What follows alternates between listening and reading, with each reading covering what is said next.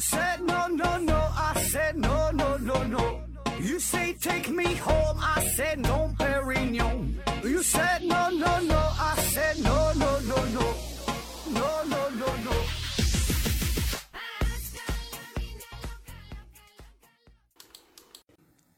拼命探索，不计后果。欢迎您收听思考盒子，咱还是线上硬广，听节目送奖品。奖品呢，一个是大家学公司提供的5大箱子台灯，还有一个呢是大家学公司提供的一份价值500元的网络学习课程，还有一个呢是质检公司提供的5份尿液检测试纸。欢迎大家积极参与抽奖活动。今天呢，继续韭菜收割机系列，聊聊那些赚你的钱于无形之中的大佬们啊。那今天要聊的这位大佬呢，非常低调啊，他叫段永平。估计呢你是没听过这个人儿。那么他创立过什么品牌啊？有小霸王、步步高、VIVO、OPPO， 也许呢还包括现在这个火的不要不要的拼多多。那么这些呢都与他有着千丝万缕的联系。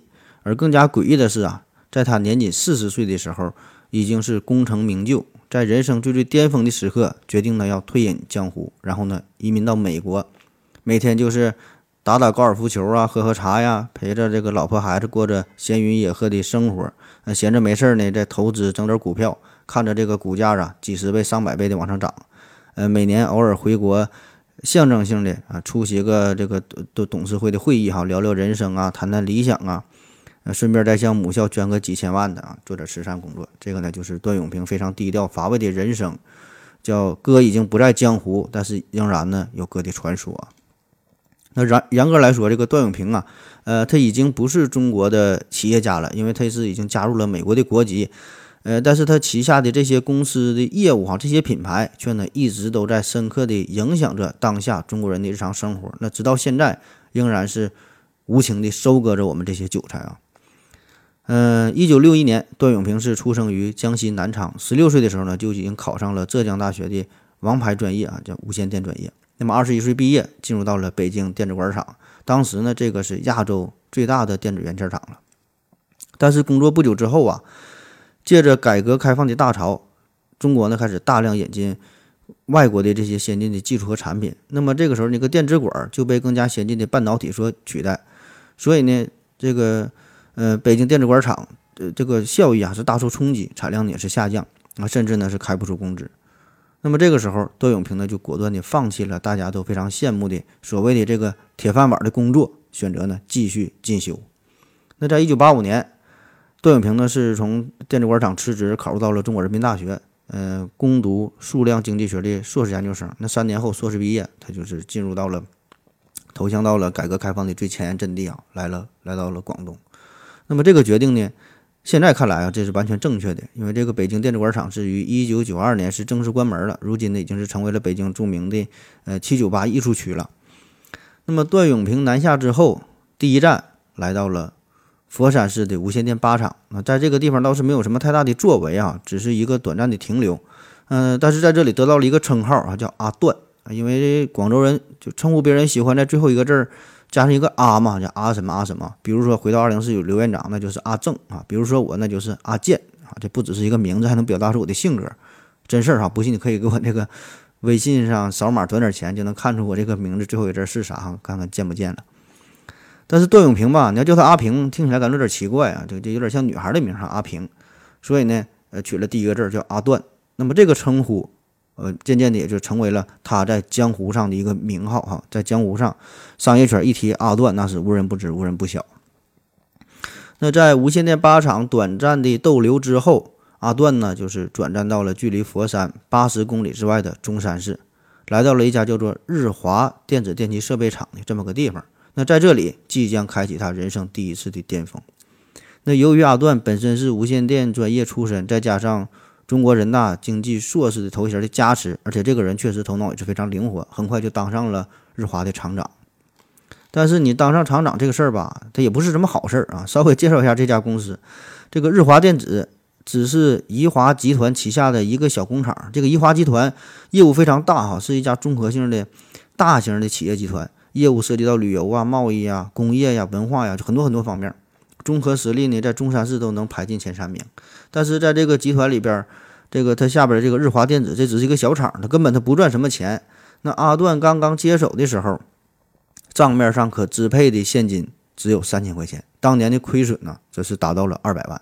你现在可能感觉这200万这也不叫个事儿，对吧？还不如一套学区房。但这可是上世纪90年代，在那时候的万元户还是一个非常稀罕的词儿呢啊。那面对这个困境怎么办？这么一个小破厂子，一没核心技术，二没有自己的产品啊，更没有所谓的什么品牌啊。平时呢，只能是靠这个接单呐，组装点零活啊，做一些给一些小产品代工啊，就凑合这个维持生活。那为了扭亏为盈，阿段呢就研究了当时的电子市场，终于找到了一个非常火热的项目——任天堂的红白机。那么这个是在1983年哈，日本的任天堂公司生产出了一款家庭游戏机，这外壳是红色和白色的配色嘛，叫红白机。那这玩意非常方便呐，连电视上就能玩游戏，对吧？而且能换不同的卡带嘛，有很多种游戏，很火。那么一下子就是风靡了全球，不到1年的时间，销量就超过了300万台，可以说是开启了游戏产业的新纪元。那很快这个红白机呢也开始进入到了中国，也是引起了很大的轰动。但是这里边呢有一个问题，就这东西它太贵了。那当时这个中国的经济和日本还是没法比，对吧？日本那时候已经挺发达，那时候家里边谁家里有大彩电那都了不地了。红白机这一台的价格那就是2000多块钱，这都快赶上一个人1年的工资。而且这东西它是游戏机，对吧？你想想哪个家长能舍得花这么多钱给自己孩子买一台游戏机让他玩呢？这不现实。所以说大家很感兴趣，但是真心也买不起。所以这个任天堂在中国的游戏市场一直呢没有被完全打开。那在1990年，中国大陆地区呢，一共才销售了300万台的游戏机啊，听着不少，但是呢，这个市场的饱和度啊，这个饱和容量，保守估计也得有4000万台左右。所以呢，这就存在一个非常大的市场缺口。那么这事儿也很容易理解，对吧？你玩游戏这事儿，这个是人类共同的天性，小孩爱玩的话，大人呢也想玩啊，哪怕是不那么富裕的国家，玩游戏呢，它也是一个生活的需求。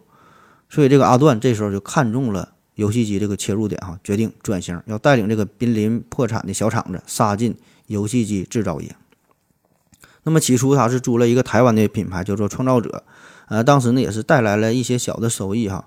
可是慢慢的呢，台湾这个厂商吧，这不地道，这个品牌呢要卖给了其他人，一转手卖了好几家，所以这一度就造成了市场非常混乱的局面。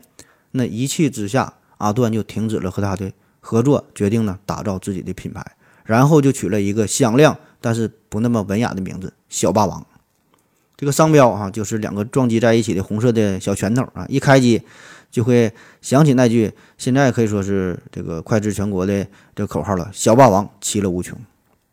那结果就是这个阿段仿制的红白机做出来的产品性能啊，几乎呢和任天堂的一模一样，但是这个价格只有任天堂的1/10。可是这么好的产品并没有让这个小霸王迅速占领市场，那你想进一步割韭菜啊，还差一个事儿，就是广告啊。因为这个中国的这个山寨产品呢，这玩意儿太厉害了啊，而且这个游戏这个东西它并不是什么高精尖的技术啊，稍微一研究它都能会，也没有什么这个专利技术保护啊。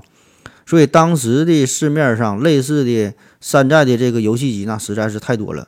所以这个段永平他就意识到了，你光靠产品和价格不行啊，你还得打广告。所以在1991年，阿段就砸了40万人民币，让这个小霸王登上了中央电视台。那么这个在上世纪90年代初，对吧？这40万绝对是一个大手笔。结果呢，立竿见影啊，因为那个时候这个央视还是相当的有这个权威啊。那么有了央视的背书，这个小霸王游戏机是一炮打响，迅速在一众山寨机里面脱颖而出。工厂呢也是正式更名叫中山霸王电子工业公司。那于是这个阿段呢是快速的割了第一波这个韭菜。可是这事儿吧，它好景不长，慢慢的这个公司业务量呢就达到了一个瓶颈啊，这个销量很难再有突破。为啥？就是因为这个小霸王游戏机，你看东西是好东西，价格也便宜，也有央视给你站台广告啊，差在哪儿？还是因为家长。因为它这东西它毕竟是游戏机，对吧？它影响学习，很多家长可能也想玩，但是说担心孩子，担心影响孩子学习，所以这个是个原则性的问题，它根本不是钱的事儿，对吧？那么如何让这个家长心甘情愿的掏钱呢？哎，简单，把这个游戏机改造成学习机呢就完事了呗。那怎么改？在原有的这个红白机的基础上加个键盘就完事了呗，对吧？再把这个游戏卡换成学习卡，再改个名，小霸王游戏机就变成了我们熟悉的小霸王学习机。那结果就是游戏的功能深受孩子们的喜欢，同时呢这个学习的功能又得到了家长的认可，叫寓教于乐，劳逸结合，两者兼顾。就问你这波这个操作少不少哈？就问你服不服？就问你想不想买？当然如果你现在回头看这个事儿吧，好像也并不难哈，对吧？甚至说你想把这游戏机改成学习机这个事儿是顺理成章的哈，很自然的一个想法。但是如果你真是设身处地的把自己放在当时的这个大环境当中，面对着这个市场的这个激烈的竞争哈，我想全中国能有这种想法能干出这个事儿的人，全中国我估计都不超过5个哈。上期说的度我应该是算一个。那么如果你还是不服的话，我再给你讲一个段子啊。话说这个哥伦布发现新大陆之后嘛，有很多人不服气，说的你不就是坐一个船去航行嘛，然后到达了大洋彼岸就发现了新大陆，对吧？这玩意儿有啥难的，对吧？4个人都能做到。哥伦布呢也是不急于争辩，他说请大伙玩个游戏，说的看看呢谁能把这个鸡蛋立在桌子上。很多人尝试啊，这立鸡蛋很难呢，对吧？都没成功。那么这个时候哥伦布呢拿一个鸡蛋，咣的一下把这鸡蛋这一头就磕破了嘛，鸡蛋不就立住了。那这帮人又起哄说：“你这叫啥游戏呀？你这玩意儿，这我也会呀！”说着也要把鸡蛋那磕碎了立起来。那哥伦布说：“对呀，这玩意儿是不难哈，你们也会啊。但是说的之前你咋不会呢？为啥我做完了之后你才会做呢？对吧？所以说很多事儿吧，看别人做很容易，别人做完之后感觉很容易，你真正让你自己第一个去做啊，很难啊，你根本想不到。那么阿段就是凭借着这个学习机这个旗号啊，这个名儿。”就打破了家长的固有认知，打破了这个心理防线，很容易让家长去接受这个新生事物。而且这个时候呢，正好还赶上了电脑热啊，这个电脑开始逐渐的普及开，大家呢很希望啊，很想接触这个新鲜的事物哈。但是说这个电脑这个东西吧，它刚出来太贵了啊，基本都得是上万的水平啊，这普通消费者根本他接受不了这个东西，买不起。所以说这个小霸王学习机呢还很好的填补了这个市场空白的生态位，对吧？就一下子成了爆款，那么逐渐的也是成为了很多家庭的标配。那我想这个呀，给无数的80后90后们是留下了非常美好的童年回忆啊。很多朋友听到这儿呢可能还会会心一笑哈，心照不宣啊。为啥这么说？因为你不管阿段这名儿怎么改，你叫学习机也好，叫游戏机也好，不管叫啥，它其实它都是玩的，对吧？都是玩游戏。叫学习机这个名儿只是给家长听的，真正买到家还是玩嘛，对吧？也许呢会象征性的学单词啊，背背单词啊，练练什么打字啊，对吧？可是啊，我想这帮孩子们唯一能够记住的，顶多也就是那句“王旁青头兼武艺”啊。很多人可能懂这个梗啊。那么真正买了游戏机，对吧？无非就是混沌罗呀，对吧？超级玛丽呀，坦克大战呐。所以说这一点。阿段是把家长们和孩子们的心理都拿捏的死死的啊！那就问你当韭菜高不高兴，舒不舒服啊，愿不愿意被割，对吧？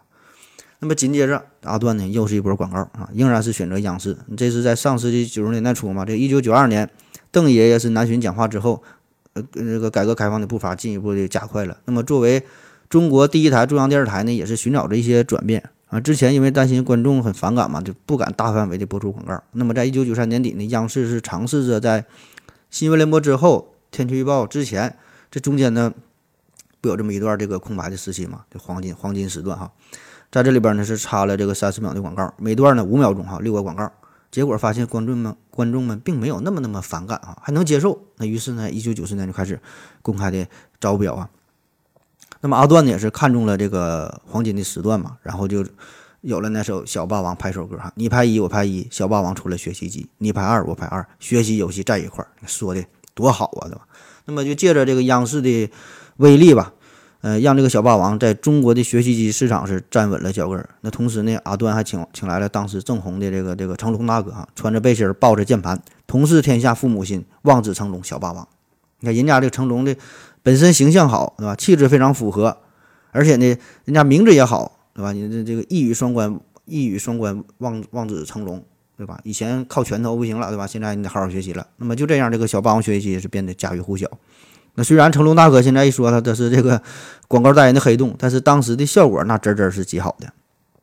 当年小霸王火到什么程度啊？大年三十工人还得加班加点的生产，那全国各地大货车上那会儿了，想出货嘛，就排队排上1公里那都常事儿，等了好几天都拿不着货，这常事儿。那很快，1994年小霸王产值就突破了4个亿，1995年小霸王的收入超过了10亿人民币。那作为学习机啊，它是占领了市场将近80%的份额。后来虽然出现了很多的仿品，但是很难跟它去竞争。那么在一次电脑品牌的市场调查当中，小霸王被消费者选为国人最熟悉的电脑品牌。那虽然这个小霸王并不是真正意义上的电脑啊，那就可以看出它的影响力。那此时这个小霸王的母体啊，刚才说的这个宜华集团，那么其他的10几个子公司这个收入总和加一起还不到小霸王的一半。这小霸王工厂呢，从原来的几十个人啊，迅速的扩张到了3000多人。那工厂的这些兄弟们也是跟着阿段是发了财，年底分红的时候啊，都是用这个报纸包着这个现金，那一摞一摞的往家拿。具体多少钱咱不知道哈，据说当年分奖金，光这个报纸就用了这个10几捆。那此时距离段永平接收这个日华仅仅是3年的时间，就让这个小厂子起死回生，有了一个翻天覆地的大变化。那么在他的主持之下，一大批的精英人才也是纷纷的加入到了小霸王，这里边就包括后来创立读书郎的秦曙光，还有后来和这个杜国营哈，上期说的跟杜国营一起搞出好记性的张雨南，还有创立金正品牌的杨明贵哈等等，这帮名人也都是来自于小霸王。那正当这个公司是如火如荼的发展的时候，阿段也产生了一个自己的一个小想法，就是传统的公司这种运营模式很难再有进一步的发展，它存在着很多的弊端，就是不能激励员工积极的工作。那用他自己的话说，就是一起吃苦行，对吧？一起享福很难。中国人往往就是能共同去脱贫，共同去奋斗啊。但是说致富之后，企业一旦大了啊，分家的分家，打官司的打官司，那么你想要做的持久，必然要搞股份制。于是呢，这个阿段呢就向集团总部啊提出要对小霸王进行股份制改革的这个想法，但是呢，也是受限于当时的这个年代吧，这个宜华集团顶层的这些领导多次否决了他的请求，觉得这个事儿吧还不敢迈出这一步。那么一气之下，阿段呢就在小霸王最辉煌的时刻哈，决定离开，提交了辞呈。这个真不是说刻意去表演，想要威胁宜华集团，而是真心的想法，自己想出来单干。那么阿段这边执意要走，宜华集团呢留也留不住。那么当时集团的老总叫陈建仁啊，非常感谢他啊，也是专门送了他一辆奔驰车，感谢他这么多年的付出呗，对吧？作为最牛的打工皇帝，为这个宜华是创造了无数的辉煌。虽然是要离开，但是呢，仍然是心存感激。但是临走之前呢，这个陈建仁他提出了这么一个要求吧，也算是请求啊，就是说在1年之内，你不能和小霸王在同行业进行竞争，就是说你不能出去马上你再搞个学习机，对吧？因为他也了解阿段的实力，如果他真正走了之后另立山头，马上再做游戏机，很可能自己就会被搞死啊。那阿段是二话不说，爽快就答应了这个事儿啊。但是说他也提了一个自己的要求，我走了，我要带走6个人。啊，就是这6个和他最亲近的算是创业伙伴吧，啊，他的这个手下，这里边有谁呢？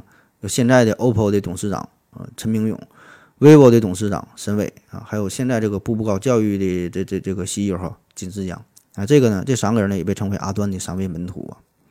那有意思的是呢，在这个阿段离开小霸王之后，有一个叫做杨明贵这个人啊，他是接替了段永平的位置，成为了小霸王的新的这个总经理。但是2年之后呢，杨明贵也辞职也离开了啊，带走了刘立荣，然后呢创办了金正啊，就做这个 VCD 和 DVD 的。而这个刘立荣离开之后呢，又创立了自己的一个品牌金立手机啊。当然这个是另外一段神奇的故事了。所以说你看这个小霸王在这个地方非常有魔力哈，很多的这电子方面的大咖都是来自于这个地方。好了，咱先休息一会儿。我要跟正南去尿尿，你要不要一起去啊？我也要去。风心，我要跟正南、阿呆一起去尿尿，你要不要一起去啊？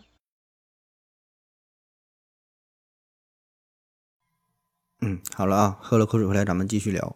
1995年9月18号，在与中山市1江之隔的东莞长安镇，段永平呢是成立了一家全新的公司——步步高电子工业有限公司。那当初呢，为了起这个名啊，阿端还整了一个征名的活动啊，中奖者呢可以奖励5000元人民币。那最终呢是在上万份的投稿当中选中了步步高这个名，但是同名呢有8份投稿，这8个人都起名叫这个步步高，所以呢实际上他是花了4万块钱才拿下这个步步高这个名。那么这事儿啊，这本身就是一个很好的广告，也是起到了一个很好的宣传作用。那公司成立了，干点啥呢？做点啥呢？其实呢，阿段自己也没有太好的想法，因为有君子协定嘛，他本来是做这个游戏机出身，很在行，但是这1年之内不能做。那找来找去呢，最开始找到了一些什么无声电话呀、学生电脑啊这方面啊，也是电子产品呗。那在1997年，步步高呢决定开始要进军 VCD 市场。那当时这个 VCD 市场吧，其实是相当饱和了啊，已经有200多家的厂商在惨烈的市场。你看我说几个名，你保证听过。仙科啊、新科、爱多、万利达，那就这几个大品牌就已经占据了市场当中非常巨大的份额。所以说你这个时候阿段想入局 VCD 啊，实际上呢是有点晚。但是阿段做生意有这么个特点啊，后来有人总结了，阿段这叫敢为天下后，敢为天下后啊。那咱总觉得做生意这事儿吧，你得敢为天下先，对吧？你得来得早，你走在前边你才能成功。你来晚了，就你都别人玩剩下的了吧，你怎么能成功呢？其实呢，来得晚也不怕啊，有个词儿叫来得早不如来得巧嘛。那比如说啊，咱现在一提到这个电子商务哈，咱首先会想到的就是马云和他的这个淘宝，对吧？但是说马云他是做的最早的吗？并不是哈，在马云之前有一位大神叫做王俊涛啊，他早在1999年就开始致力于电子商务平台的运营。但是你想想啊，这个时候是早啊，但是太早了。你1999年那时候你接触过电脑吗？那就算你接触过电脑，你敢在网上买东西吗？啊，就算你敢买，你怎么去买？怎么去付费？对吧？怎么花这个钱？对吧？所以说当时的整个这个电子网络平台很不成熟，对吧？这个一些保障的设施啊、物流啊，整个这个资金呐，对吧？所以说这个时候是早啊，但是呢没能成功。所以说这个马云的崛起，当年一定是有着他这个自身的努力、自身的才华，对吧？同时呢。另外一个重要因素也是顺应了历史的潮流，对吧？就是整个网络的服务，整个付费的方式，然后整个这个物流啊，等等等等，这些都成熟了之后，才会出现电子商务。所以这就叫你来得早不如来得巧。但是你这个阿段这个时候来的也不早，来的也不巧哈，他是来的晚。那你来的晚咋办？来的晚那就得使劲喊啊！怎么喊？还是拿出他的看家本领，打广告啊！那为了扩大步步高产品的影响力，阿段呢还是选择了 CCTV 的黄金时段。啥叫黄金时段？咱说了嘛，就是围绕着新闻联播前后有这么几秒钟的时间。那么这个时间影响力非常巨大，对吧？因为新闻联播这个观看的比例那是相当之高，对吧？而且这个是全国性的嘛。那早些年有个词叫标王啊，很多00后的朋友可能没听过了。标王啊，标啊，就傻乎乎那个标啊，标就目标的标。那么标王啊，这个就是所有广告主的黄金梦想时段。那如果能拍下这个时间的广告，那任何企业，你就算是垃圾企业，也都会立刻在全国打响知名度。那就比如说回到2049，那这么破的节目，如果能拿下标王，保证呢，他也能把那些真正的做得很好的科普节目按在地上一顿摩擦啊。当然，你想拿下这个标王啊，那价格当然是不便宜。1995年央视首届标王孔府宴酒花了是3100万。那么段永平当然是不愿意错过这个机会。啊，他也舍得花钱找广告，于是呢参与了1997年央视标王的竞争。他开出的价格是5秒钟8000万，8000万呢、啊，听着不少。但是那年的标王是秦池酒业，人家开出的价格是3.2亿。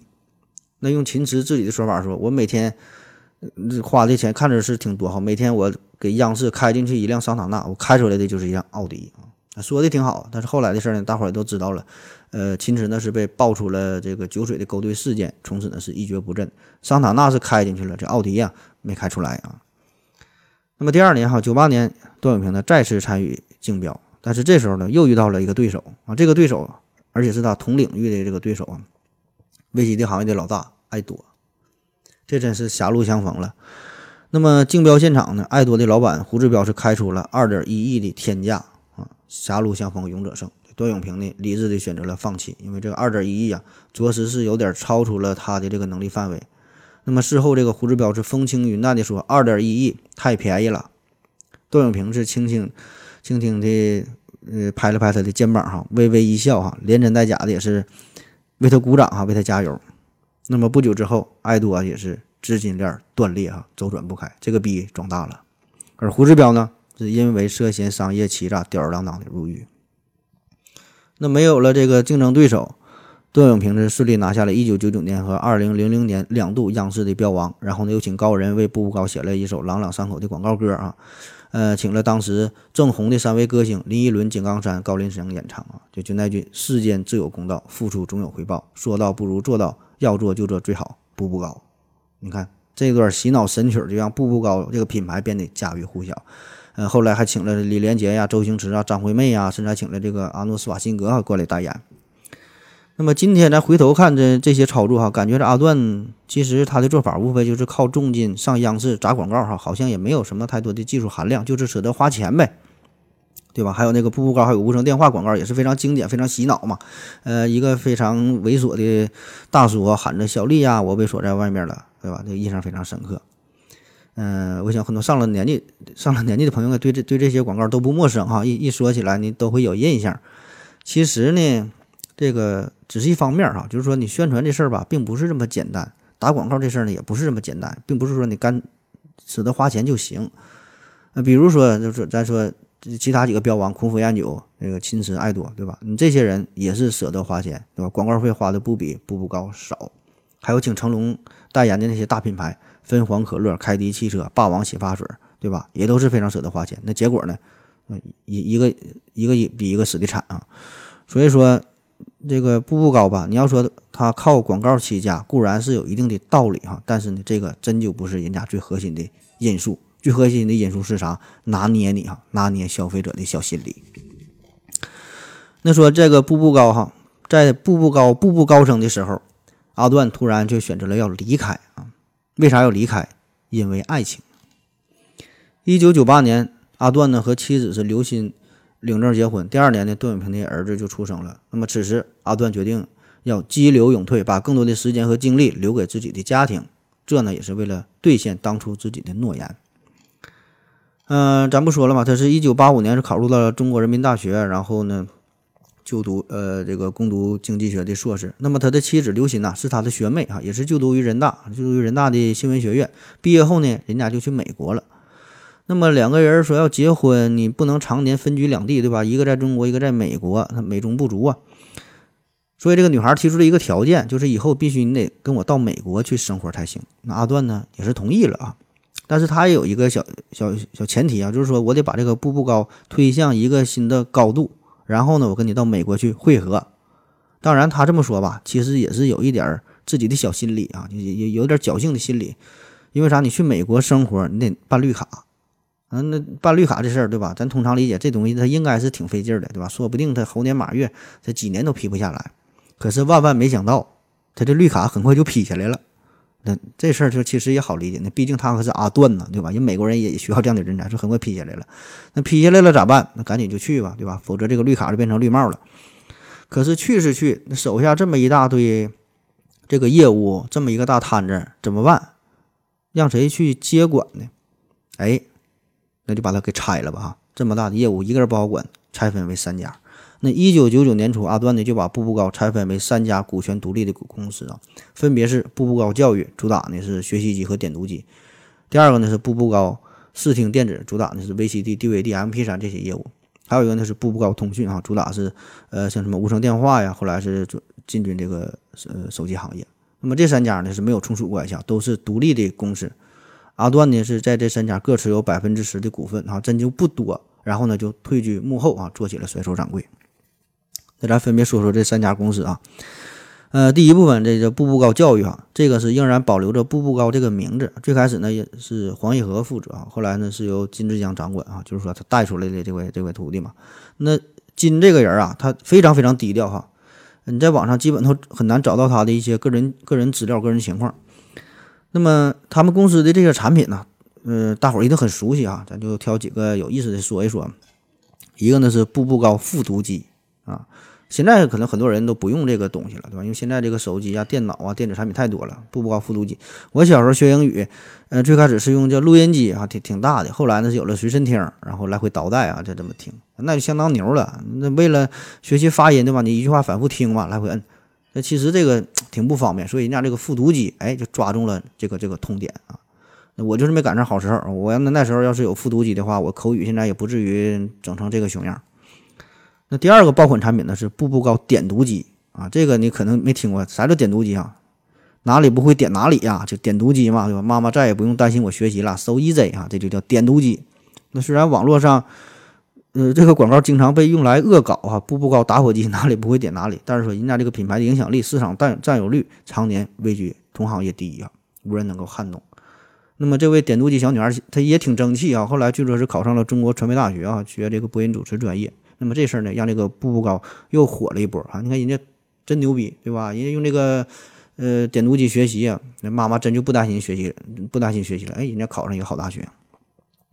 还有这个步步高家教机，你这名起的，我感觉这个就是跟当年这个小霸王学习机的这个一个套路啊，就是其实它就是一个打着学习旗号的平板电脑。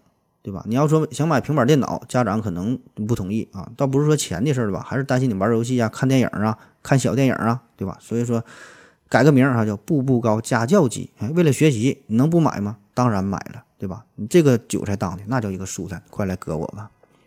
那我看到一个非常有趣的一个数据哈，非官方统计的，说呀，在中国的这个国产平板电脑当中，这个出货量排名第一的。并不是华为，也不是小米，也不是联想啊，当然更不是一人一本，而是步步高。当然，这个前提呢是把这个步步高家教机当做平板电脑来统计啊，它的年利润早就突破了10个亿。当然，这个数据可能是存在了一些出入哈，这个我没具体去查哈，但是说这个背后的逻辑它一定是成立的。就是这个步步高家教机它的这个硬件配置，它这个成本相对于普通的平板电脑而言呢，会更加低廉。因为它并不需要那么高端的配置，对吧？它不用玩大型的这些什么游戏，跟非常炫酷的什么这个显卡呀、什么 CPU， 它不需要，对吧？所以呢，这个就把成本降下来了。而且呢，它的价格呢反而可以更高，因为人家是主打学习嘛，有学习这两个字那就值钱了。家长呢舍得玩嘛，得花钱。所以说呢，这个呢还避开了与什么苹果呀、三星、华为、小米啊这些品牌的正面碰撞，对吧？就继续是细分市场，拿下学习这一块。家长重视教育，对吧？自身水平不行怎么办啊？选择家教机呀，对吧？万一有点用，对吧？万一这俩字儿妥了，对吧？那就这种心理也就成就了步步高它的蒸蒸日上的这个业务量啊。你英语难没关系，步步高学习机帮你学呀，对吧？学习太枯燥没关系，对吧？但是咱这里边还有点小游戏，还帮你调节一下、消遣一下。还有一个更洋气的说法，这叫啥？脑力锻炼。那作为小孩，谁不想有这么一个？好的这个学习的帮手，对吧？谁不想光明正大的进行一番脑力锻炼呢？所以这个我就依稀看到了20多年前小霸王学习机的影子啊，这把你这个家长和孩子的这个小心灵给你拿捏的太他妈精准了，给你就掐得死死的。近年来啊，还有一个步步高教育旗下的一个产品火的，那也是不要的，叫小天才电话手表。那很多没有孩子，或者说孩子比较小，还没上幼儿园、没上小学的朋友可能不太了解。我曾经看过一个文章啊，这个大概意思说呀，未来可能打败微信和 QQ 的呢，正是小天才电话手表。这文章稍微有点长，但挺有意思哈。也不是说真正要打败微信吧，就是它这个只是提供了一个思路啊，推荐大伙儿看一下，也可以自己在网上搜索一下，或者是关注一下我的微信公众号啊，我是刚刚推了这个文章。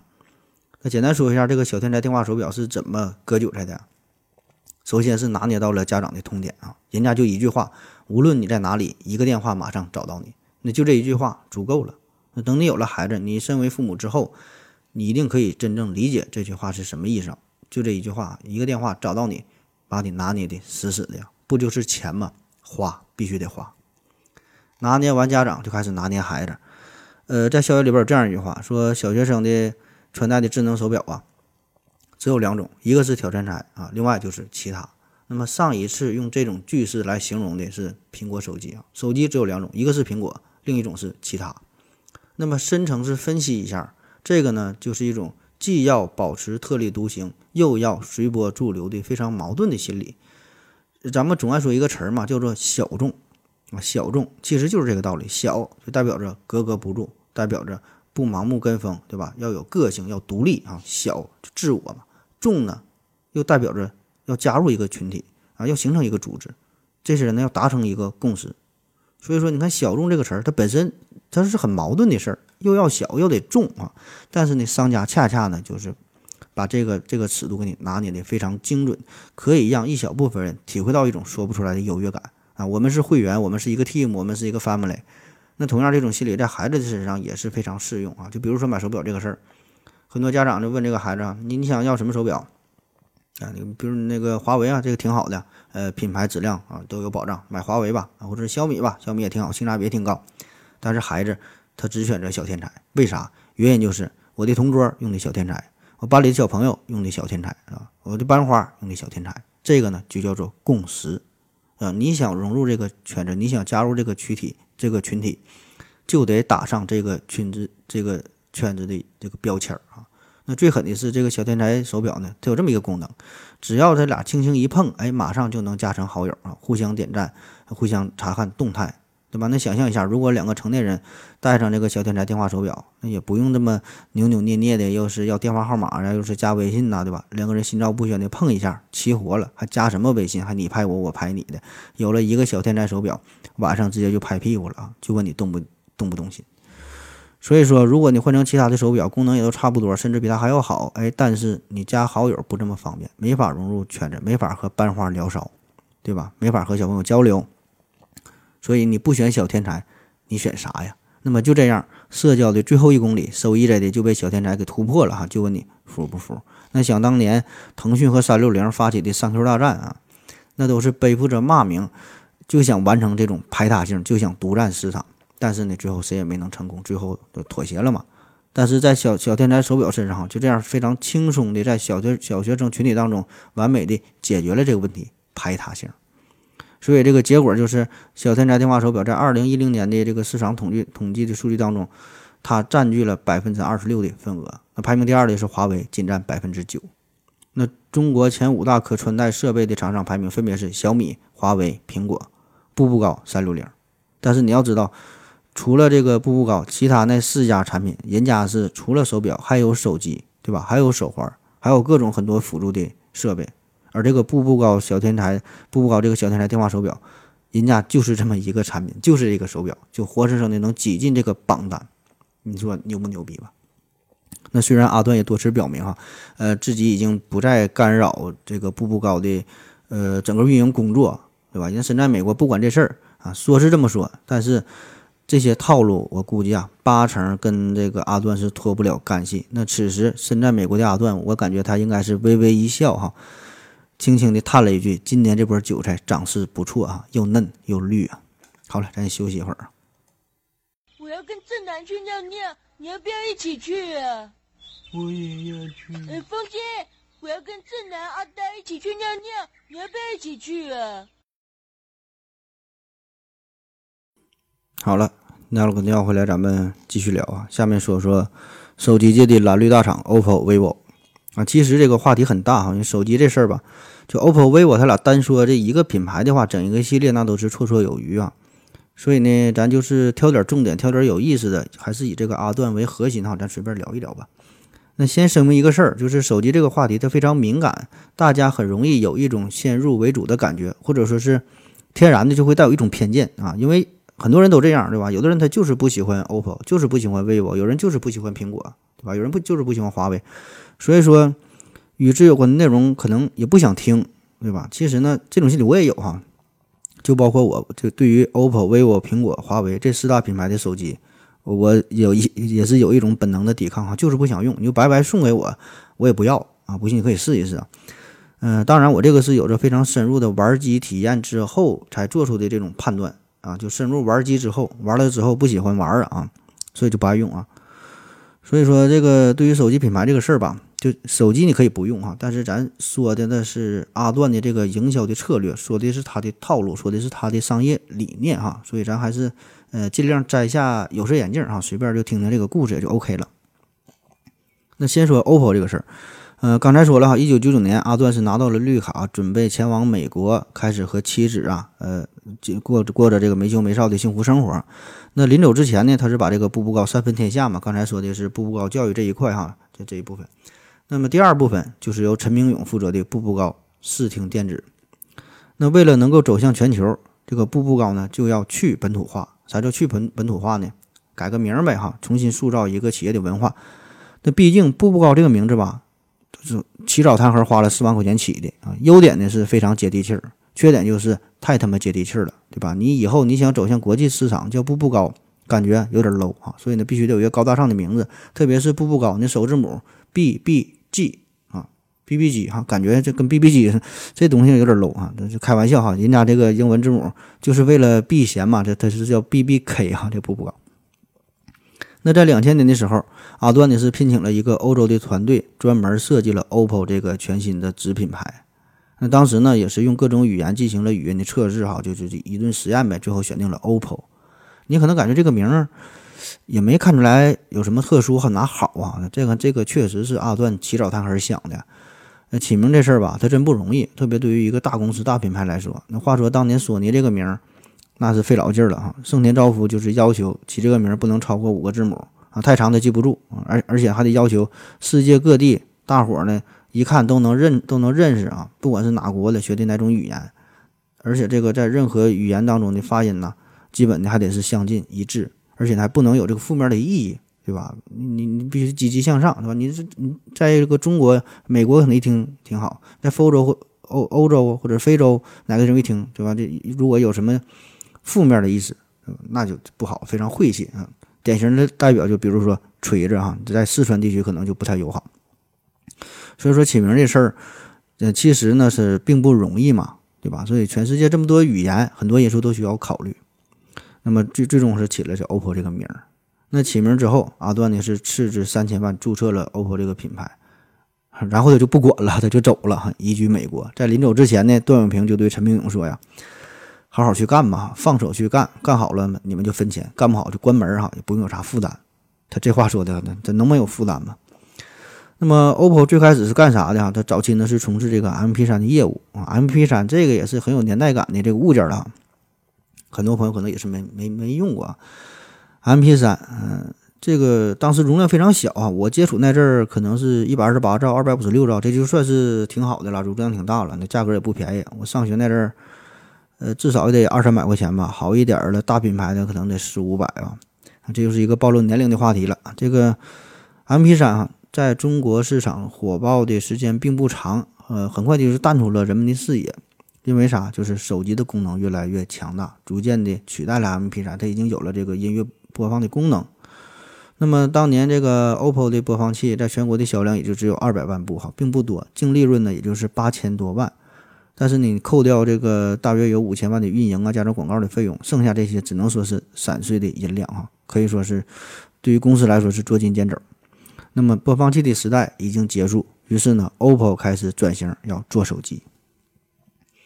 那对于 OPPO 来说，背靠着步步高这棵大树，有着相对完整的产业链，那下一步怎么办？还是老套路，拼命的打广告。当时超女非常火嘛，他就请来了超女打广告。这个 OPPO 吧，给我个人的感觉是，他一直走的是这种唯美呀、小清新的路线哈。刚开始很多消费者也是根本闹不清楚这个 OPPO 到底是哪国的品牌，看这个风格吧，唯美小清新，哎，感觉是好像韩国人的作风。但是你一听这个发音呢 ，OPPO 啊和这个苹果 Apple 啊，感觉还有点像啊，是不是苹果的下属品牌？这真闹不清楚。所以说他这个转型很成功哈，就丝毫看不出来和步步高有任何关系。就是说他这个独立品牌做的很成功，就完全脱离了母品牌的固有的文化，给人一种这个传统上的这个观念啊，所以这个就是一个成功的品牌的塑造。那就这样，这个 OPPO 在年轻群体，特别是23、45、6、7、8线城市当中是扎下了脚跟儿啊。为啥说没有这个一线大城市？因为确实对于一线大城市来说吧，你很难拿下这个地盘啊，因为大家一线城市。更多呢还是追求苹果呀、三星啊，当时还有这个索尼哈、索爱嘛、索尼爱立信，还是追求这些比较高端的品牌啊，很难动摇。所以这 OPPO 呢也就不跟你争了哈。这个时候呢，它已经开启了所谓的下沉式消费模式，做好这个线下布局，走着农村包围城市的路线。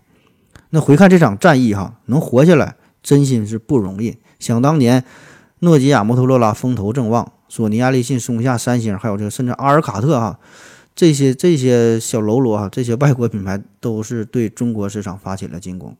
那国内这些手机的生产厂商，整体都是一个业务下滑的这个趋势啊。比如说2005年，这些上市公司的业务这个财报哈都是不堪入目哈。你看中国这几个企业 ，TCL 亏损了3.2亿，波导是亏损了4.7亿，夏新是亏损了6.58亿啊。那么这个 OPPO 它是怎么活下来的？第一，它这个广告营销就是充分表达出了消费者最关心的需求。你关心拍照，他就说我这个前后2000万。拍照更清晰，什么照亮你的美啊！你关心电量，他就说充电5分钟，通话2小时。所以这些都是非常切身的、非常实际的需求。你很少听到说 OPPO 的他宣传自己什么处理器呀、什么高通的、什么海思、联发科，大伙儿根本就不懂啊！你说这些没有用哈，你就说你最实际的来会儿好就完事儿了。然后呢，就是精准的定位人群。咱们说了，扎根在2、3、4、5、6、7、8、9线的城市，一些农乡结合部，一些小县城，铺天盖地全都是 OPPO 的广告牌子啊。然后是请了一大堆的火热的明星。那最开始从07年到12年的时候，这6版的广告代言人都是宋慧乔啊。那个时候韩剧很火嘛，这浪漫满屋啊。我估计这也是很多少男少女的美好的回忆。还有那首叫《我在那一个角落这个换过伤风》哈，这个也是成为了一代经典的这个 OPPO 的。这个手机的一个铃声啊。那么时至今日，咱回看此事，也真是闹不清楚到底是宋慧乔是带火了 OV 大赏，还是这个 OV 是带红了宋慧乔。那么接着呢，就是杨幂啊、杨紫啊、李易峰啊、张一山啊、郑恺啊、迪丽热巴、周杰伦、萧敬腾、鹿晗、田馥甄、TFBOYS 等等等等一大票流量明星，谁火就请谁，就花钱去砸，然后再配合着各大娱乐节目疯狂赞助呗，对吧？那么这一波下来，活生生的就在国际品牌围剿的情况下 ，OPPO 是稳居国产手机出货量的前3名。那当然，这是咱把它看作一个独立品牌啊。如果说你把这个 OPPO、VIVO 看作一家的话，那么它的出货量是超过华为和小米的啊，可以说是当今中国最大的手机生产商。那好了哈，说完这个华为，咱就不得不说这个VIVO。说完这个 OPPO， 对，说 VIVO， 这闹不清楚这俩。就是这个步步高三分天下嘛，这前两部分说完了哈。这个第3部分就是主打通讯哈，原来是做无线电话啊，然后后来是进军这个手机行业 ，vivo。那么他的业务负责人叫做沈伟，那这个人原来只是小霸王生产部的一名普通员工，后来是凭借着非常出色的表现，担任了小霸王的总经理，然后来也是被这个阿段呐，给带出来啊，这个也是成为了他的一个门徒。啊，这个人更是非常的低调哈，基本是不接受媒体的采访，你在网上也是找不到他任何的一些详细的履历哈，不知道这人是都干啥的。所以说这个段氏家族风格都很像哈，就是为人低调哈，闷声发大财嘛。那在2009年的时候，同样呢也是为了走向国际化嘛，这个沈伟呢是推出了 vivo 这个品牌。那你想想，2009年这时候你再想做手机，想入围手机圈子很难。因为这个时候中国市场可谓是群雄逐鹿啊，传统巨头咱说了有这个诺基亚、摩托实力犹存，新巨头三星、苹果、HTC 啊都是强势进行反攻，然后国产的联想、华为、中兴啊也开始逐渐的崛起，对吧？所以说呢很难突破，但是呢好在啊这个 vivo 吧，它是背靠着步步高这棵大树，它有非常成熟的产业链作为保障，那么再加上前面有 OPPO 老大哥带路，对吧？就沿袭着它的套路也就 OK 了。那么这个 vivo 呢，很快就找到了自己的市场定位。你看 OPPO 这边是主打拍照手机， vivo 呢咱就主打听歌，对吧？咱叫音乐手机，这个就叫继续细分市场。因为手机这玩意儿最基本的功能无非就是打电话、发短信，对吧？大伙儿做的都差不多，谁也不比谁强到哪里去。所以怎么办？你就得找到一个能够凸显自己的地方，找到一个卖点。所以就找到了听歌这个事儿。那虽然大伙儿的手机它都能听歌，对吧？这个也不算什么特别牛逼的一个功能，对吧？但是人家 vivo 就拿这一个点说事儿，足够了，大肆的宣传，就给你洗脑。用段永平的话说，就是电子产品的竞争本质呢是在于产品的差异化，要做到别人提供不了的东西，没有差异化，你这个就成了日用的基础商品。你细品这话哈。所以呢，正是因为存在着这种差异性，那么 OPPO 和 VIVO 这两个看似品牌很接近啊，很相似，甚至说是在同一个市场进行竞争的两个品牌，他们俩之间呢又是互为补充，然后呢能一起壮大。那么其实这个销售套路吧，就是说得找这个差异性，在汽车领域当中是最为典型的。咱说到汽车领域哈，你提到汽车安全性，首先呢你会想到沃尔沃，对吧？说到豪华，你会想到奔驰；说到运动，你会想到宝马；说到高科技，你会想到奥迪。但是说，话说回来，你想一想，难道奥迪它就不豪华吗？难道宝马它就不高科技吗？对吧？当然不是了。所以这个它就是一个营销的策略，就是你必然呢，在一个大家都能达到的基准的这个水平线之上，凸显出自己的一个定位、一个特点、一个调性，对吧？其实大伙儿是更多的时候做的实际上是差不多的，但是呢，你就得抓住这一个点啊，抓住这一个点，对吧？拿捏住消费者的这个心理，对吧？这个就是广告的价值，就是一个宣传的作用。那好了啊，这个 vivo 啊，找到了这个音乐这个突破口，然后呢也接着就是一顿的广告流啊，就跟这个 OPPO 大哥学呗，对吧？ OPPO 是在世界杯期间呢找到了巴西明星内马尔，那时候是最火的嘛，给他这个 Find X 这个做广告。 VIVO 呢马上就在勇士夺冠之后找到了当家球星库里作为形象代人，对吧？然后呢也是线下布局，中国的这些乡镇呐、这些小县城啊，可以说是遍布着 OV 两大品牌，而且往往还紧挨着。你看他那个店基本都是挨着，有的牌子上下一起挂啊，这就是一家的，对吧？因为他们的这个很多这个销售渠道吧，这都是一样的吧，延续的就是传统的这种广告加渠道的这个模式，成功的进行了下沉市场的布局。所以你看这个苹果啊、小米、华为这些专卖店似乎呢并不多啊，更多的呢只是集中在一线或者是一些省会这些大城市，但是这个 OV 啊，这个蓝绿的广告牌子那可真是无处不在，不管是多么小的县城、多么小的村儿，都会有它的广告牌啊。那么关于 OV 的产品，很多朋友可能都闹不清楚到底谁是谁啊，也不知道哪个手机又出什么新品了。就比如说问你这个Reno 4哈 ，Reno 4到底是 OPPO 还是 vivo 的，对吧？你根本不知道哈。Nova 到底是谁的，你也不知道哈。这个 Nova 是华为的。所以说，本来两个竞争的产品感觉整的这么暧昧呢。那么除了是因为他们师出同门之外，这个又是一个营销的策略。你刚才说了，这 OV 定位哈，分别是拍照和音乐嘛，这个叫做差异性定位，找到自己的突破口。但是你在营销的时候呢，他们又进行一个模糊化的处理。那名字很像，发音感觉有时候都整不清楚，像我这种口语的。颜色也很像啊，一红一绿。啊，不是一蓝一绿啊，它不是一红一绿，这种非常有对比，它一蓝一绿，色儿感觉也很相近，很多的色盲朋友可能都分不清啊。哲学上还有一个经典的问题，就叫做蓝绿悖论嘛，对吧？那么广告的套路也很相似，微博赞助快乐大本营，我是歌手，OPPO那边拿下天天向上极限挑战，对吧？有一句话叫综艺节目千万，OV 两场占一半，那不仅是占一半，两个品牌还能借着对方互相提高知名度，那么这样就达到了1+1大于2的效果。那其实这个事儿呢，在珠宝行业也很常见，比如说周六福，比如说周大福、周生生、周大生，对吧？你能分清谁是谁吗？分不清。那分不清，这好处是啥啊？互相抱大腿，互相蹭流量，对吧？一个品牌打广告，另外几个跟着往上蹭呗，对吧？那当然，能像 OV 这种互蹭，能够蹭得如此荡气回肠，不分你我的，这个实属少见哈。毕竟后边坐着是一位大佬，都是阿段嘛。那么又有朋友可能会问了，没有人问哈，就自己给自己捧一下，有人问了哈，说这赞助这么多的节目，动辄就是几个亿的广告费，那这玩意儿它能赚钱吗？废话，当然赚钱了，不赚钱谁这么去做啊？当年阿段拿下央视标王哈，这个都只是洒水而已。但是说你看现在这个 OV， 他为啥开始热衷于娱乐节目？是刚才说的那么多娱乐节目，而并不是执着于在央视打广告。哎，这个呢也是一个精准的定位，因为喜欢看这些节目的人，恰恰就是80后、90后、00后啊，这些是他的目标群体。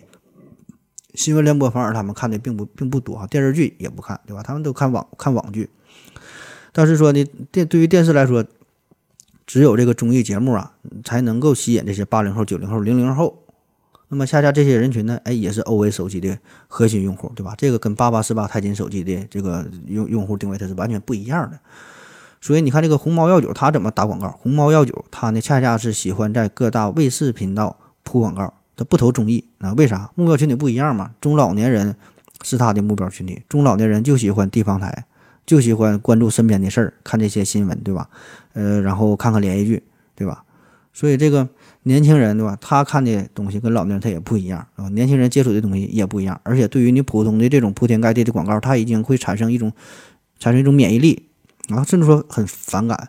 所以呢，恰好是这种综艺类的节目，这种营销啊，会有一种场景化的带入，这样呢更容易打动人心，对吧？待着没事啊，让我们合个影吧，拿出什么什么手机，咱拍个影，那这个咱拍个照，对吧？所以这个事儿它非常的洗脑，非常的深入人心。那好了，介绍完了欧威蓝绿大厂，再说一个稍微冷门的手机哈，一加手机啊，可能有听过的，有没听过的，有用过的，有没用过的。毕竟人家是主打的是国际市场，不在国内跟你们玩哈。一加手机这个呢，其实也算是步步高旗下的产品。在2013年 ，OPPO 总裁陈明勇呢是授权副总裁叫刘作虎，让他呢独立的打造一个全新的手机品牌啊，一加。那么刘作虎作为一个副总裁来说，你让他自己单干嘛，多少呢也是有一点压力。怎么办？专程呢就飞到了美国，找到了阿段，希望他指点一二哈，问问这个事儿啊，让我自己办，我咋整呢？阿段其实已经不当大哥好多年了哈，背后一直在背后操控哈。那么既然刘作虎过来问了，阿段呢就给了刘作虎3个锦囊妙计啊，这3个锦囊妙计具体是啥，我也不知道哈，因为这是我编的。反正第2年一加手机就问世了，预销售呢就超过了140万台啊！你想想，锤子那边老罗是累死累活的才整成什么个鸟样？所以说这个一加手机一问世，这个表现可谓是惊艳。那如今在中国可能提起一加手机，这个似乎名头并不小，但是在美国那可是火得一塌糊涂啊！那么一加的粉丝那都是排队去抢购，一说要上市都得去排号哈，就像咱们当初买这个 iPhone 一样。所以如果你把这个 OPPO、VIVO 还有这个一加啊，另外这个 OPPO 下边还有一个Realme 哈，真我，你把这些手机出货量加在一起的话，华为、小米应该是真的比不了啊。那么同样这个事儿，你可以关注一下我的微信公众号，里边有一个罗永浩采访刘作虎的视频哈，这个也是挺有意思的，闲着没事看一看玩呗。那好了，说完国内这些手机的品牌，这些电子产品啊，整的这么风生水起之后，咱们再说说阿段在美国过的这个枯燥无趣的生活吧。说当年阿段是才40出头嘛啊，就来到了美国。那这时候的精力非常的旺盛，对吧？不可能天天闲着，虽然媳妇在身边，但是精力还是无处释放。怎么办？怎么给人生寻求点新的刺激呢？啊，啥事最刺激呢？当然是股票啦。阿段呢就开始学习投资啊，学习理财，哎，炒股票。这么多钱怎么花呢？当然是股票是一个很好的花钱的方式啊，天天研究 K 线图，天天什么研究涨跌的概率啊，预测股市。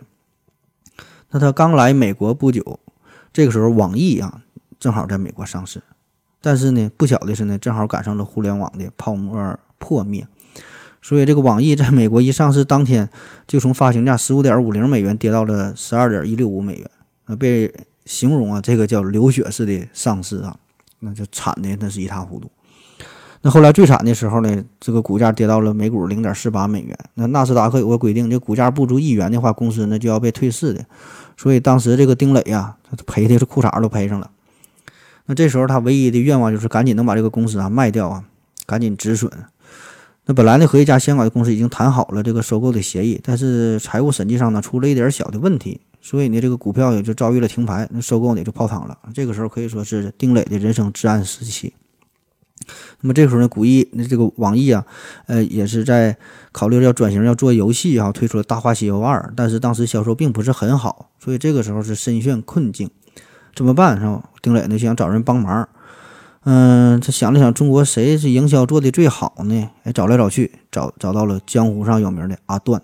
啊，毕竟人家是搞过小霸王，那个时候那个游戏做的那是火遍了全中国，对吧？非常有名，而且正好这个阿段刚好是来到了美国，刚好研究投资这个事儿，所以呢，丁磊就找到了阿段，希望呢能够指教一二。阿段看了看这个网易的财报哈，看了一下他这个投资的业务，感觉吧还还有救啊，决定呢就帮这个老弟一把，对吧？都是中国人在美国不容易嘛，都是创业不容易，帮这个小老弟儿。于是呢，他就投资了200多万美元，买下了152万股网易的股票，也算是为丁磊是续了一秒啊。那不久之后赶上好时候了，这个电脑啊在中国开始大爆发，上网的人多了，玩游戏的人自然也多了，网游自然就火了。那《大话西游2》开始风靡全国，网易瞬间起死回生，股价涨到了每股70美元。那结果呢，就是让阿段瞬间获利将近100倍啊！仅仅用了1年多的时间，阿段当时投资的200万美元变成了1亿多美元。那么这个只是其中一个非常经典的案例啊，还有另外几个例子。2012年的时候，苹果公司市值呢，也就是在3000亿美元左右。那么这个时候，这个公司正在经历从乔布斯到库克转变的一个时代，所以呢，很多人感觉这个未来呀是一片迷茫，所以很多投资者不敢出手哈，感觉看不到这个苹果的希望嘛。哎，但是段永平却是就在这个时候出手了，不仅是自己出手，还带领着他的集团的这些员工，带领他的团队哈，大量收购苹果的股票。那果然，库克上任不久之后，苹果市值很快突破了1万亿美元哈，可以说是翻了3倍还要多呀。还有就是这个段永平当年还投资过不少茅台的股价。投资茅台这事儿也是啊，其实很多人都看好这个茅台，但是觉得这东西确实是有点太贵了哈，犹犹豫豫的也是不敢下手。阿段就是成功抄底。那江湖上有一个说法，说这个阿段的身价啊，一直都是被严重的低估了。那阿段才是中国真正的最富有的这个野型富豪，可能他的可控资产并不在马云和马化腾之下，而更加诡异的是呢，他的这些资产更大一部分反而呢是得益于他后来到美国的这些投资啊，而并不是靠步步高和欧伟这些实业啊。但是说具体有多少钱并不知道啊，反正江湖上都是他的传说嘛。说按照他实际的财富，在阿段在2001年、02年的时候，早就有资格进入到胡润百富榜了，就中国最有钱的这100个人嘛，对吧？只是呢，阿段他想保持低调。他骗说这个胡润统计的这个数据不准确啊，自己根本没有那么多钱哈，被夸大了，就是低调嘛。而且还有一个问题就是步步高哈、欧威这些都不是上市公司，公司也是从来不对外官方的公布这些财务的数据，所以你也不知道他赚多少钱，对吧？所以这都是别人的推测，所以这个胡润也是没有办法，所以呢，只能把这个胡润百富榜只能把这个段永平常年列在排行榜的第101位。也是成为了最神秘的隐形大富豪。但是这里边有个事儿嘛，刚才说了，是2003年，阿段是帮助丁磊嘛，他是持有了网易超过了5%的这个股份。那么根据美国证监会的要求，你超过5%的持股必须得报备，必须呢得在网上进行财务数据的公布。所以呢，这个大话西游2一火，网易起死回生，丁磊又火了，顺便呢把这个阿段呢也是带出名了。所以你这回你没法在这个隐藏自己的这个身份了。那么胡润呢就按照他持有的网易股票进行了一个简单的估算啊，说他有10亿美元，这样呢是让他位列财富网的第83名啊。显然这个是大大的低估了他的实力啊，因为这个他只是持有的这个网易的这么一部分哈，对吧？这个对于他来说，他只是一个玩儿啊，他才帮助丁磊啊，所以这个只是他很小财富的一部分，就已经排了第83名了。反正这个结果是从那以后，这阿段呢买股票尽量不超过5%，就买4.9%投资就够了啊，就是避免要公开报备哈，不想露富。那么阿段他这个投资为啥这么牛逼这么厉害哈？你怎么简单看看 K 线图就能这么成功呢？因为人家毕竟是和股神巴菲特吃过饭的人啊。在2000年的时候，这个股神巴菲特吧，他整了这么一个事儿，就拍卖午餐，其实也是一个公益活动哈，象征性的吃个饭，然后炒作一下出个名。然后他这个拍卖这个钱也是捐款做公益嘛。那在2006年的时候，阿段是开出了62万美元，成为了首个和股神巴菲特共进午餐的华人。那这个消息在当时在中国来说是炸开了锅，一时间是流言四起啊。有人说就装逼嘛，作秀嘛，对吧？也有人说是阿段想要找巴菲特学习一下投资，想要去他那取经啊，去他那看我这也有啊，对吧？也有人说呢，他就是赚钱了嘛，赚钱了。中国人有钱就喜欢出去装一装啊，硬冲这个美国上流社会的人士啊，反正说啥都有。但是呢，阿段呢也并不在意。用他自己的话来说，他解释说，我并不是说真正想跟巴菲特学到一些什么东西啊，我真是想给这老人家捧捧场，就是想告诉世人，就是他的东西确实有价值，确实值这个钱，也是对他的一个认可啊，这个为他去捧场。那么当然，如果这个事儿只是到这儿为止的话，那么呢也是有点太过平淡了。这里边还有这么一个小插曲，就是阿段和巴菲特的这个饭局上，巴菲特饭局是允许这人是你可以带一个朋友带一个人去的，阿顿当时带了一位叫做黄峥的年轻人啊，这人当时才26岁一个小伙子，这人是谁呢？啊，就是现在拼多多的创始人。黄峥是1980年他是出生在杭州，是12岁的时候考入了杭州外国语学校，18岁的时候被保送到浙江大学混合班，主修的就是计算机专业。那简单说一下，他后来毕业后就是来到了美国进修学习。那他在美国的时候是偶然认识了网易的丁磊，因为当时丁磊是找到了他，因为知道这个黄峥这个计算机业务这方面很厉害，当时是向他请教一个小问题，都是华人嘛，就认识了这丁磊啊，这俩人接触了。然后咱说了，这个丁磊和阿段是成为了朋友嘛，就是救他于水火之中。所以呢，这样呢，丁磊呢又介绍黄峥和阿段认识了，而这个黄峥和这个阿段呢，俩人又都是浙大的校友嘛，俩人也是脾气非常对得来啊，一见如故，哎，成为了忘年交。那么多年之后哈，创立了拼多多的黄峥呢，一直对外声称说呀，我是这个阿段的第4个徒弟啊。刚才前3个不说了嘛，这 OVA 加上这个步步高教育啊，这3个现在掌门人。但是阿段一直不承认这个事儿，说自己和黄峥只是朋友关系啊，是好朋友，但是咱并不是师徒的关系。当然了，不管这个称呼怎么样，你就想这个事儿吧，当年阿段能在巴菲特的饭局上能带上黄峥，这可是10多年前的事了，对吧？这就足可以说明俩人关系不一般，对吧？这可不是说我和老刘咱俩在街边喝点啤酒撸点串，对吧？你说来就来，你想加入这个饭局，对吧？你得是什么关系能够加入到巴菲特的饭局，对吧？你想你自己想你就明白了。而且在2007年黄峥刚刚回国想要创业的时候，段永平呢就把步步高的一个电子商务的一个业务是放手给了黄峥，让他去玩去做啊。当然做的也很成功啊。后来是这个黄峥是成立了欧酷网，但实际上这个也是由步步高控股的，所以说这个关系吧非常密切，非常微妙。在2010年，黄峥是卖掉了欧酷，又创立了乐奇，然后帮助这个淘宝啊、京东啊这些公司开拓市场业务。再后来又整了一家游戏公司。反正也是几经波折啊，但是总体来说还是很成功。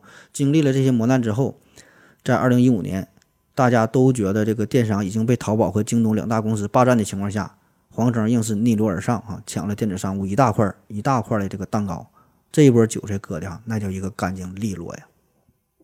当然，黄峥和拼多多这个事儿啊，应该是没有和阿段有着直接的利益关系哈，但是我想啊，如果没有阿段的扶持和指路，没有他早期的这个帮忙指引，没有他的这个带路的话，也不会有黄峥和拼多多的今天。那么直到现在，逢年过节的黄峥，我想他还得是提着2大箱子小罐茶飞到美国去探望一下自己的师傅啊。但是阿段他就是不承认哈，就是不承认黄峥是自己的徒弟。这个就让我想起了《西游记》当中的桥段，那个孙悟空第一任师傅菩提老祖嘛，就是对这个孙猴子说：“你以后爱干啥干啥哈，只要你。”野货了，你不把为师的名字说出去就行。好了，今天的节目就是这样了。这波韭菜不知道哥的您是否满意啊？今年59岁的段永平啊，他在自己的微博上对自己的简介只有2个字，叫闲人啊，闲人。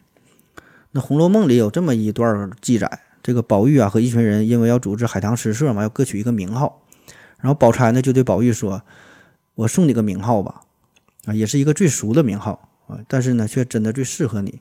天下难的事儿哈，就是富贵啊！大伙都想富贵嘛，这是天下一个非常难得的事儿。还有一个难得的事儿呢，就是闲散。那么最难得是啥呢？2样兼得哈，既富贵又闲散。所以呢，送你个名号叫做“富贵闲人”。我想啊，就我所知吧，真正能够做到的、最符合这个名号的，真就是阿段了哈，一个富贵闲人啊。好了，感谢您收听，谢谢大家。再见。